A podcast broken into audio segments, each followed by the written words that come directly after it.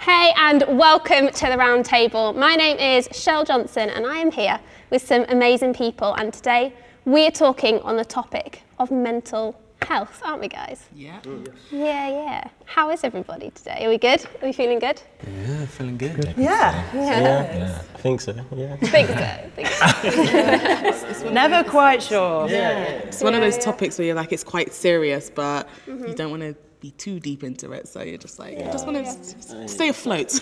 How okay do you want me to be? How about like, let's take it another level, like how are we feeling, like really? Um, it's funny you should ask, because actually recently I have, I've been great, and I had like really bad postnatal depression after my f- first baby, so that's kind of sent me on a spiral and been absolutely fine, and then recently been having all sorts of weird anxiety stuff going on because my husband's away and all the rest of it. But it's weird because it's actually been quite reassuring to me to, in a certain way, because I've been able to go, okay, I feel this, I recognise it, it's not flooring me. Mm-hmm. And that's been kind of quite positive and quite empowering. I mean, obviously, I'd rather it wasn't there. That would be better. But if it has to be there, and I think that's the thing, it, you know, talking about how you are, and I think I talked briefly with you, I don't think I ever get to a point where I go, oh, I'm fine, like, it's all gone. All that mental health crazy stuff, it's all gone. It's all there, it's, I think you just manage it every day, but um, I'm glad, yeah, it's good. In general, I'm good. You know, always a bit bonkers, but good. Bonkers is good. Bonkers yeah. is good. You always bonkers need a bit of bonkers, good. Right? Always need a bit of bonkers. That is true. All the best people are. Oh, that's what I, I think so too. How are you, Julian? I'm here. Um, I think that's what I'm going to say. Only because, like, I think later on we'll get into it, but I'm tired, but I'm here. Yeah, that's it. Um, me, I'm I'm good in the grand scheme of things. Um, I guess I see life as being a journey, and I have a bit more of an understanding of that. And I'm aware that life is full of ups and downs, but I've, I've I guess in, in the past sort of six months, I've fallen in love with the, the process and just, yeah, just where I'm at in life in general. Yeah. yeah. yeah. I think I'll use the term I'm alive, and I, I think, yeah, and, and that's me being brutally honest. Yeah. I'm alive. Um, I don't, I don't take each day for granted. I'm alive, and I think that's, for me right now, that is the best thing. Um, I was saying, I, sh- I shared for the first time during National uh, Mental Health Month that I'm someone who suffered from me- mental health issues since I was about fourteen, fifteen. Um, I may not have gone into details, but even being able to say that to people, um, because of the kind of character I am, it was quite surprising for a lot of people. You're super fun, bubbly. Like, very loud. Yeah, yeah. The word most people say is extrovert. I get told I'm crazy ninety-nine percent of the time, but not realising that, that the percentage like, of it. Yeah, yeah, yeah. You, you guys are hitting the nail on the head. You don't even know. Um, but being able to share that for me was a huge step. So when I say that I'm alive, I literally just mean I'm actually just alive. I'm trying to get to that next place where I'm actually okay and mean that I'm okay. Yeah, yeah. A, a question, if you don't mind, yeah? is, you know, your bubbly side and all of that, mm-hmm. and you know, all of the things you were going through, suffering with like mental health, mm-hmm. was that a cover up for things that you were going through, like just regarding personality wise and um, certain factors? Funnily enough, um, it started when I was in secondary school, so I was bullied very badly for a good few years, mm. and then I found, well, people found out I could sing. Um, so singing actually was my saving grace, which stopped me from getting bullied, but then it then became something that people recognised. And then during summer school, I went um, into an acting school, and I did a lead, I was a lead actress and that sort of stuff. And when I came back, I actually had some form of confidence, a little mm. bit, but then it became a cover-up for how I was really feeling. I was still really scared, I was still very insecure, yeah. but I became... I almost became the character that I played, funnily enough. Mm-hmm. Um, and then slowly but surely, I started to find myself. And I did find I'm quite a bubbly person in general, um, but it has become my cocoon. It has become my mm. my safe place almost. And I think because of the, the things I've been through, if I didn't have this, if I wasn't this character, I'm going to be honest, I wouldn't be here at this round table. Mm. And that's the truth of it. So yeah. me being bubbly and loud and fun has actually saved my life. Yeah. Mm. I'm mental health-wise, I've been... healthy, I would say, growing up, like in general, like always been like positive in a lot of ways and not particularly had anxiety or depression, but the, over the past five years, for three of the winters, I've had about a month of what I would describe as like, un- it was undiagnosed depression, I would say. So seasonal affective disorder S A D is a word the doctors used as, it wasn't diagnosed, but um, as something I might potentially have had. So that was bizarre for me, I guess, as someone that's always like, my mind's been healthy, to suddenly not be in control in that way anymore and have that, like the emotional side of me not lining up and making sense with what life looked like. I think that threw me a bit. But I just had my third round of it like a couple of months ago, and I felt a lot more confident going into it. I was like exactly what you were saying, like, okay, I know what this yeah, is a bit more. I remember being twenty-seven, twenty-six and um,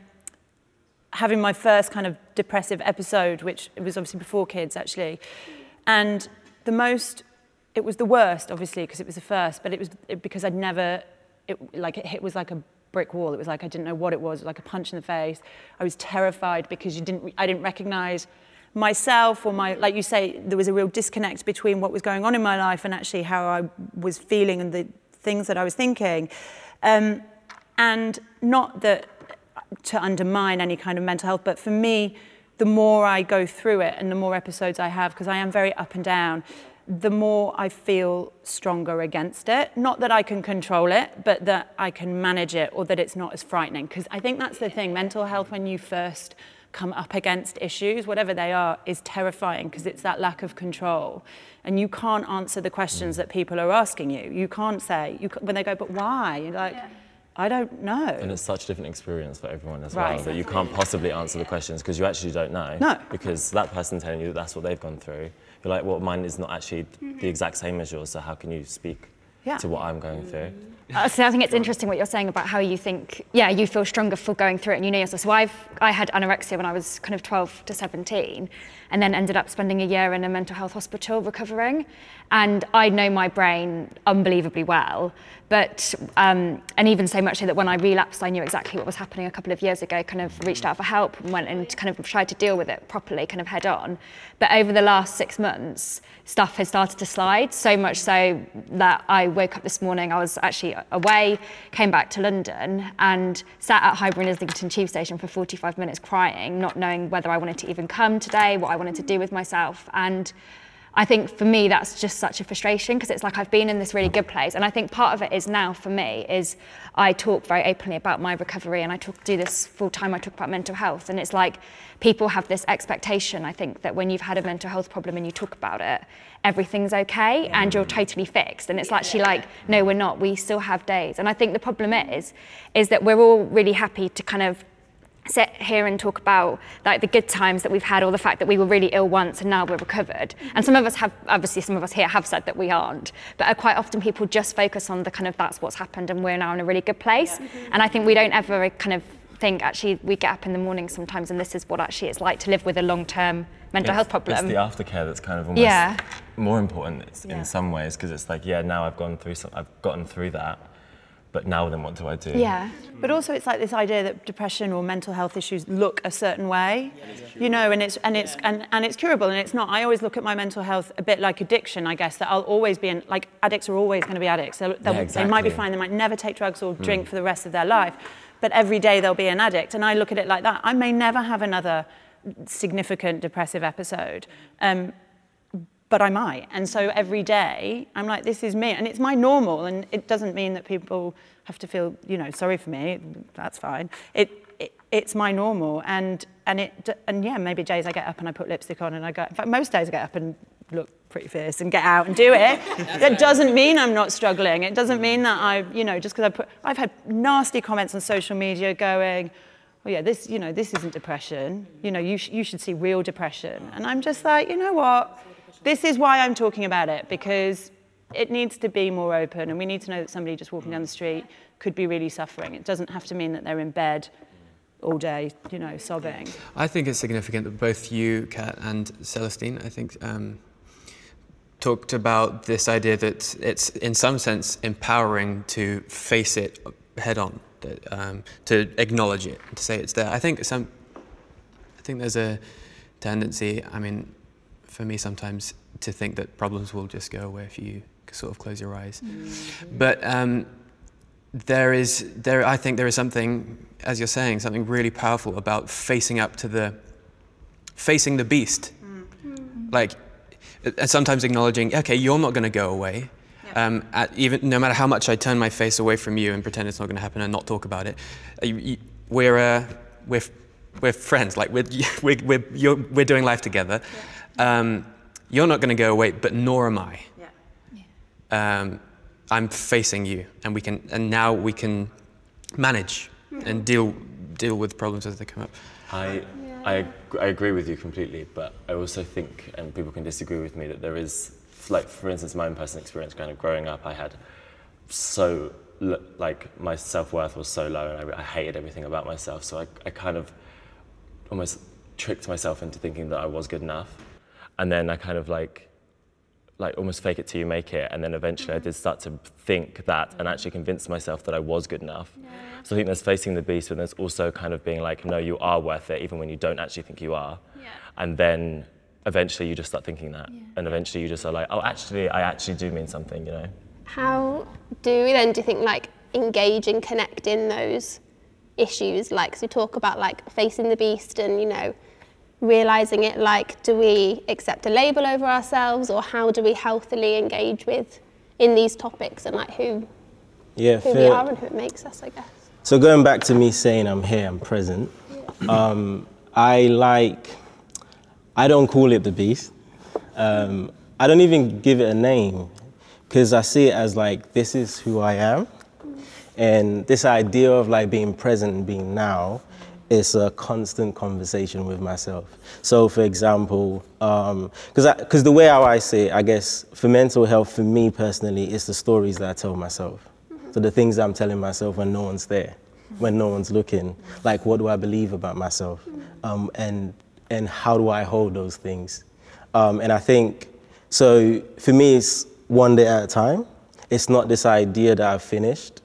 Um, I've accepted that this idea of perfection or being done with, it's not a reality.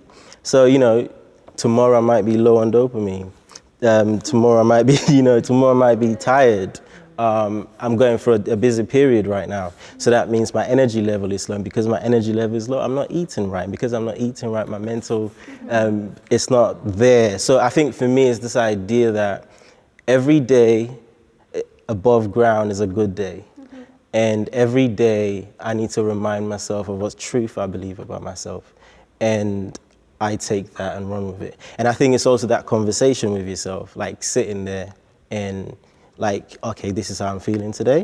What am I feeling today? Mm-hmm. Why are you feeling like that this, Julian? Yeah, like, why are you? And I think often we run away from that idea of just sitting with yourself mm-hmm. and just interrogate yourself. Why are you telling yourself, you're not good enough today, Julian? Yeah. Why are you telling, like, you guys just like, why are you doing that? And I, I do that every day. Mm-hmm. And I think that's really helpful um, for me. So when people ask me, how are you, depending on the space I'm yeah, in, it's yeah. like, I'm present, if I am present. Because some days I'm not present, I'm just there, and I'm not even there, like, I'm yeah, just talking yeah. to myself, and everyone's talking, and they'll be like, Julian, what do you think? Uh, um, yeah, yeah, yeah, like, because I'm not there, because mentally, I'm probably tired, and yeah. I don't want to engage, and sometimes I don't even want to talk to people. But yeah. Can I ask that, when you have those days when you don't want to talk to people, do you find that you just shut yourself off, and that you just kind of disconnect with, shall I say, humanity and the world, and you just, do you find that that helps you, or do you tend to then force yourself to actually want to engage with people mm. at that time? Like, how do you deal with that?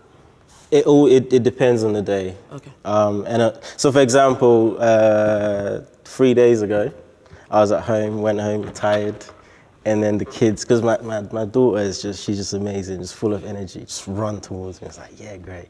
And I realized I'm not reaching back with the same energy. Right. Yeah, yeah. And I felt really bad.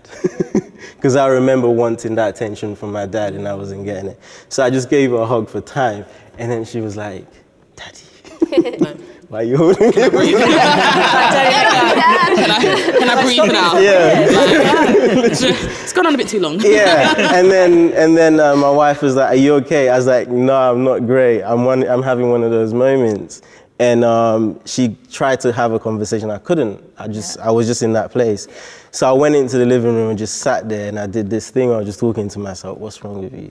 there's these amazing people out here, they want to talk to you, what's going on? And not kind of beat myself up for yeah. not for feeling like that, but just saying, what can I do right now to raise my energy level up, to meet my kids, like where they're at, to meet my wife where she's at, and have that conversation with her. Yeah. And I realized I need to run. I need my heart to just, mm. to restart my heart, or just do something, yeah. just go outside. So I just like, can you give me an hour? Let me just go outside for a run and then come back. And I hate running, but running is so boring. I run, I run but it's the only like, thing that yeah. gets my heart running. And I always say, like, I run for my head and my ass just comes along for the ride. Like, do you know what I mean? Because so many people are like, oh my God, you do loads of running, and have you lost any weight? I was like, I really couldn't care less about the weight I'm losing. Honestly, I literally just need to run. Yeah. Sometimes it's twenty minutes, sometimes it's two, it's never really two hours. But occasionally it is. That's a long run. And it is, it's just running. But what you're talking about is really interesting, because it took me ages to get to that point, but I think it's about realizing that I have to take responsibility for my own mental health. And I can sit there and go, but why did I get postnatal depression? Or why did I get depressed? Like, what, why is that?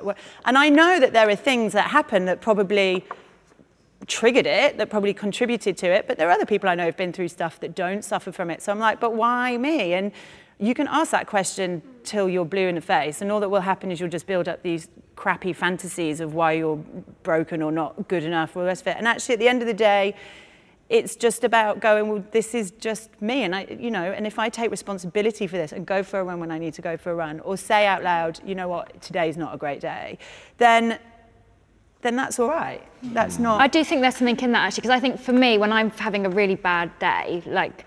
and I have to make myself get up and do something, because otherwise if I spend the whole day shut away on my own, by the end That's of the worse. Day I'm just in like a really bad headspace. And it, like in the past I used to do that and would just be like, oh God, I can't face and you anything. Think it's helping. Yeah, you do, you and you convince yourself it's okay. But, but now I'm like, you've got this to just get out I and do I just need some me time, when yeah. really it's... Sometimes you feel like there's the nothing yeah. else that you can do. Mm. Like I'm, I was having a conversation with you before and I was just saying I intentionally live by myself yeah. because I'm an I'm an extroverted introvert in that I, I, I don't have a problem being with people, but then I, I automatically will emotionally shut off and I will disconnect and I'm like, I have to be, and I will lock myself away for about a week and nobody will know that I'm at home by myself. And sometimes there's not even anything wrong, but sometimes I just need to, that's that's my way of just yeah.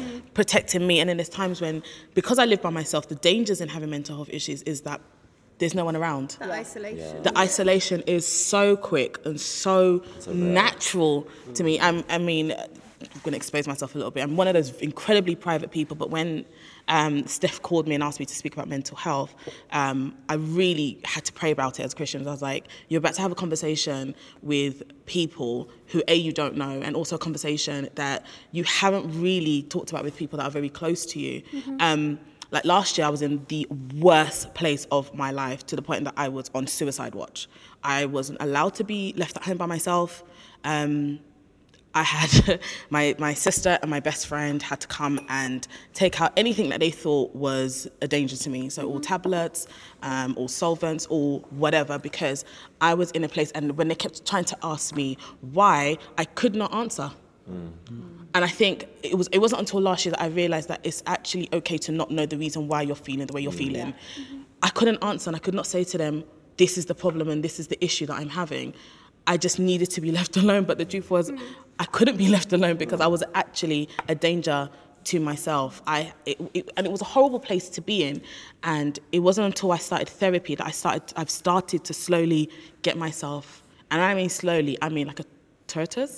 Mm. Tortoise? Is that how you pronounce it? Yeah. Tortoise. Yeah. Sure. Like that kind of crawl out yeah. of that place. Yeah. But people will look at me and they will assume that everything is okay. Oh, Celestine, you're on T V. Oh, Celestine, you're singing with this person. Oh, Celestine, you're doing that. But outside of that, it's I'm suffering inwardly and I'm trying to find an avenue for it. But sometimes I just want to shut away.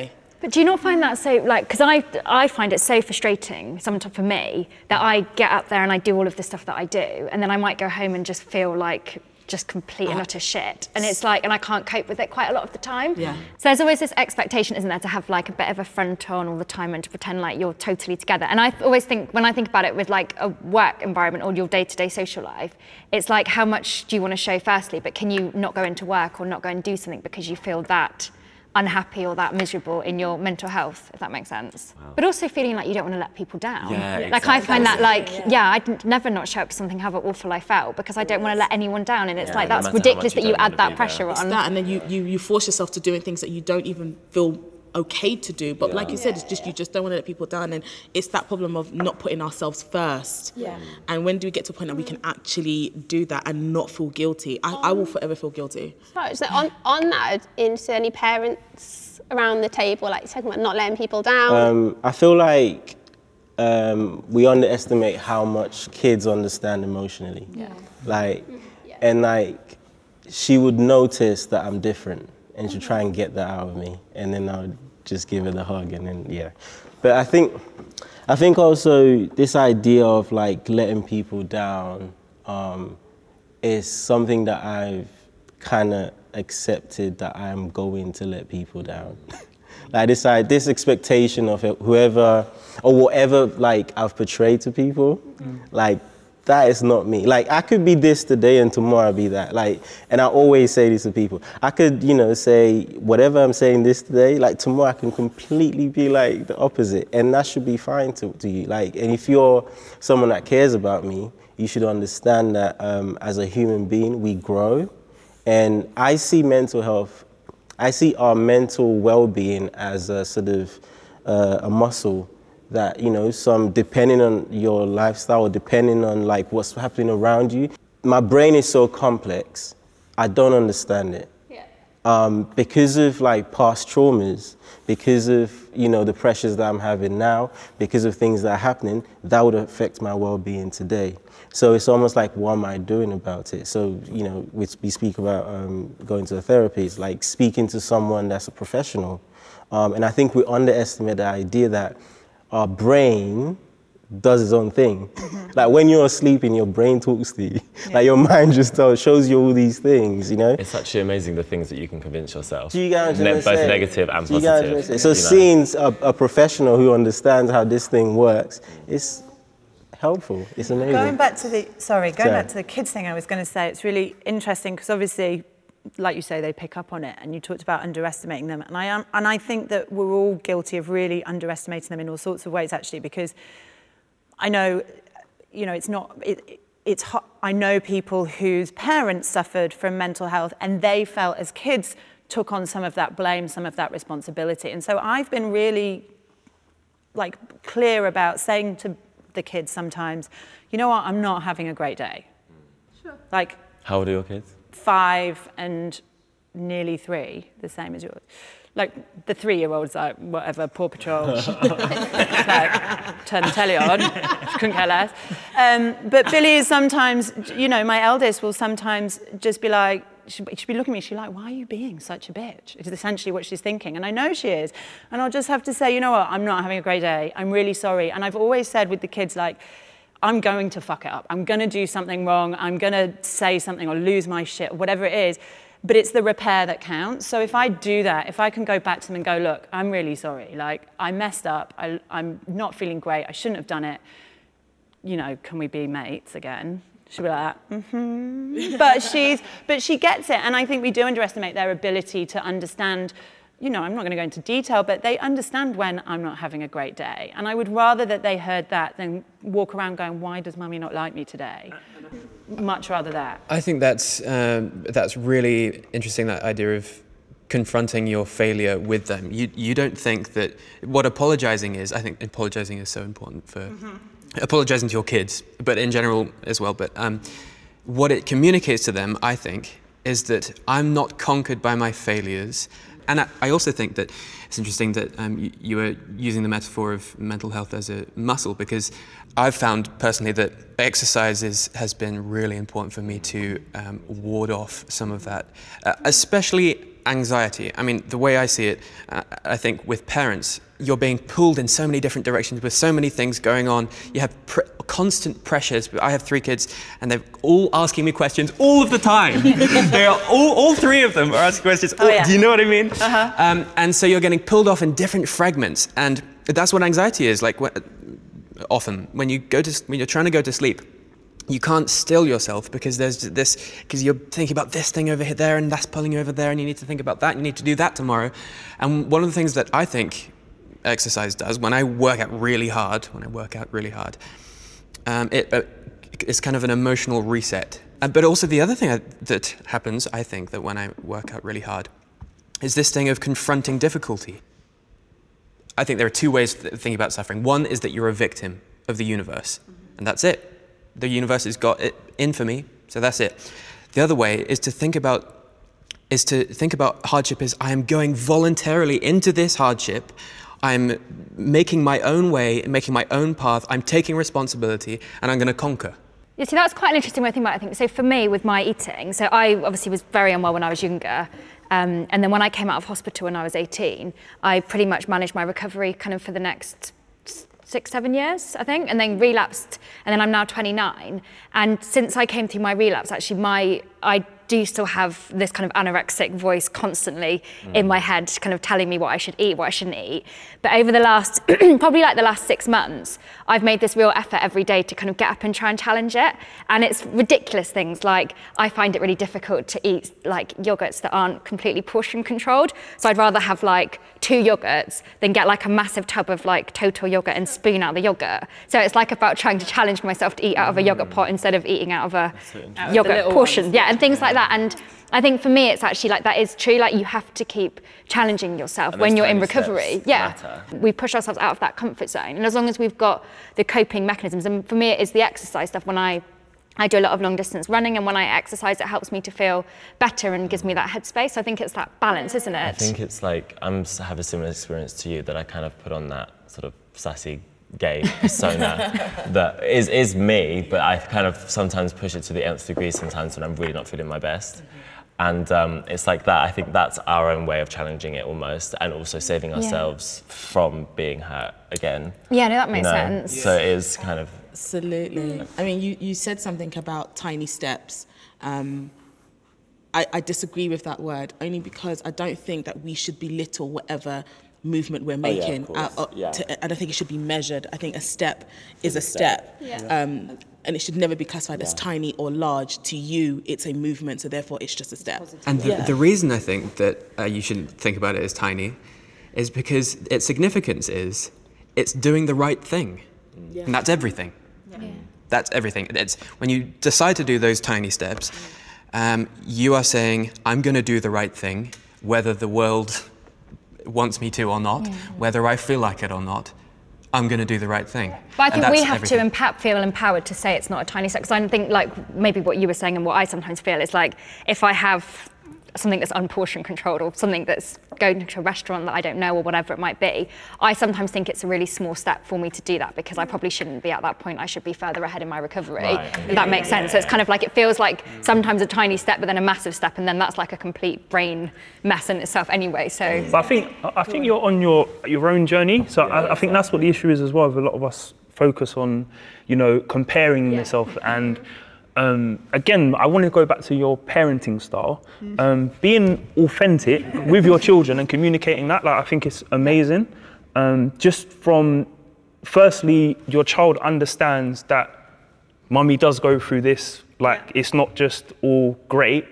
And again, it's your children understanding why you've done what you've done, yeah. because if you don't communicate with your children, it's left down to interpretation. And I think, like, even if you look back in, like, if we all look back into our own childhood, if we're not spoken to, we're just left to yes. interpretation. So yeah. you might come in and slam the door, and I'm like, oh, she's slammed the door because she's mad at me, or this is the reason, and then blame myself, yeah. and it creates something. So I just think, like, authenticity is what is going to change, like, mental health just in general, and having the conversations, because it's all down to interpretation. But it's like, it's this conversation that's important. It's the conversations that you have on social media, or that I have, or that you have with your wife, or whatever it is, or your friends, or, you know, it's being able to say to friends, no, you know what, I'm not going to come out tonight because I'm not feeling great and I just need to look after me. Mm-hmm. It's being able to say no and and not make an excuse, but to be able to say, my mental health isn't great right now, I need to stay in.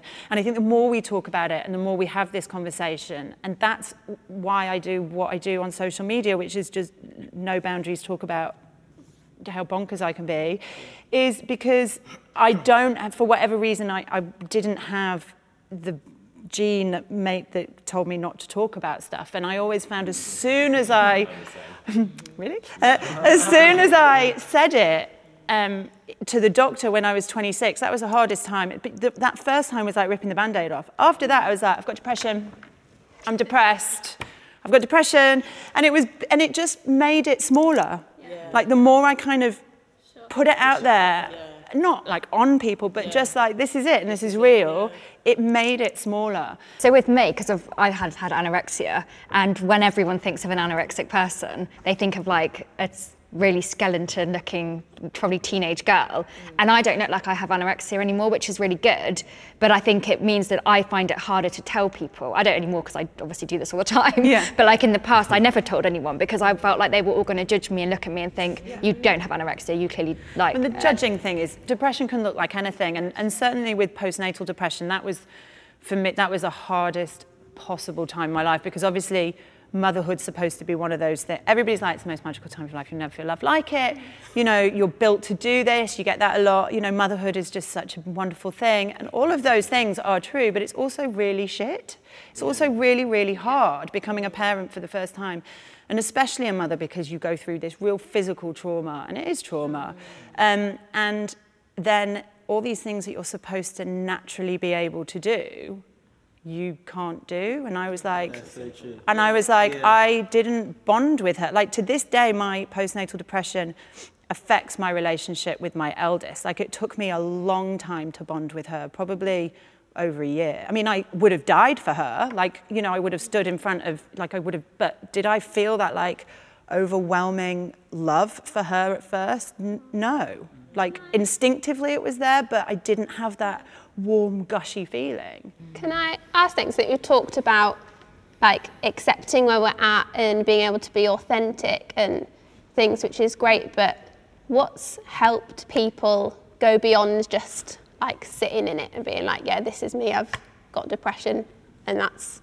life? Like you mentioned exercise, like is it like Med. faith for people? Yeah, like medication. I'm not, like, like I'm not yeah, joking, like no. meds. Yeah, yeah. Like and, and so important. Many people feel such shame talking about meds or worry about going on to meds or going to G P, they'll never come off them, or you know, it's like a slippery slope down into the crazy train one way. And and actually meds for me were the one thing that really, really saved me. And there's a lot of stuff at the moment of people shaming people that take it. And yeah, I think yeah. I think it's sad that people do that. I yeah, mean, I'm anti-medication myself, um, and I have been for a few years, by personal choice. Um, but I've always been offered antidepressants from the age of fifteen. Mm-hmm. Um, the first time I tried to commit suicide, the second time I tried to commit suicide, um, and the doctor said, well, I'm going to put you in the mental home if you don't. Turns out he was completely wrong. I think he got fired after that. Um, but wow. yeah, because you can't actually say to someone like... You can't threaten them. You can't well, give blackmail yeah, them. After trying yeah. to commit suicide twice, you tell me you're going to put me in a mental home, I'm fifteen. Mm, kind of yeah. illegal. But so, yeah, so I literally have always just kind of avoided meds. Um, but I, I choose not to take meds. But for me personally, I'm, I'm a Christian. Um, as in saying that, I love God. I'm a Jesus lover to my core. Yeah. The next person that tells me to pray about my, my mental health mm. is really gonna hate my response. Like, I dare and you I, to tell me to pray. I, I dare you and your mother to tell me to pray, because it's it's so much deeper. No, and, and it's a it's a it's conversation true. that has to happen, mm-hmm. especially for, for those of us who are in a faith, any faith. Mm-hmm. Um, Not everything can come up by prayer. Yes, I understand that prayer is important and it, it, it helps our daily walk, yeah. but what we are going through as a people and mentally for myself is deeper than prayer. So yes, I'm going to pray, but there's physical things I have to do in order to help me get better. For me personally, um, and I'm gonna go back to depression and I'm gonna work myself out of it, but um, I was in a depressed place about three and a half, four years ago, mm-hmm. and I tried, I was trying multiple things to try and get myself out of that place and space. And the thing that got me out of it was reading a book. And I didn't turn to the book for, um, to get me out of that. Like there were books I did turn to, um, like self-help books, but um, the book I read just basically got me out of depression and out of that um, headspace. What's the book? Um, what is this magic book thing? No, it's, it's not. It's not a magic. It's not a magic book. book, book like it, it's, um, it was Charlemagne the God um, book, Black Privilege, and don't be like thrown off by the title. Like it doesn't matter your background. It's fine for everyone. But that book, basically, all of the stuff that I was going through, it basically gave me the questions and the answers to it, and I, I realized that my issue was that I was being stagnant in life and I wasn't taking charge, waking up in the morning and taking control of my life. So like going to work, um, over, if we say a decade, I've been promoted and, and numerous things have happened. And, and if I look back, I'm like, oh yeah, it's great. Um, I've made progression, I've been promoted. But actually, actually, I haven't proactively been taking charge of life and growing and doing that. And from there and reading that book, I've I've been on a journey of reading like multiple books and literature and taking it in. And again, I listen to, to Audible because it fits into my life a lot easier and I'm able to listen to that. But I, I think it's important as well for us to have in the discussion and in, in the conversation of mental health, how people are coping with mental health or how they are improving or bettering themselves. Because I think just to, you know, go, oh, I'm suffering from anxiety, anxiety or depression, but it's like, okay, that's all well and good, but how did you get out of that place or what's helping you? Like therapy, again, it's it's, it's another thing. And then, until someone's authentic and says, oh, I'm doing therapy, then there might be another, oh yeah, I'm doing therapy as well. But it's that first person to have that initial conversation, and that's what's gonna help people is, is the actual coping mechanisms around mental health, so yes.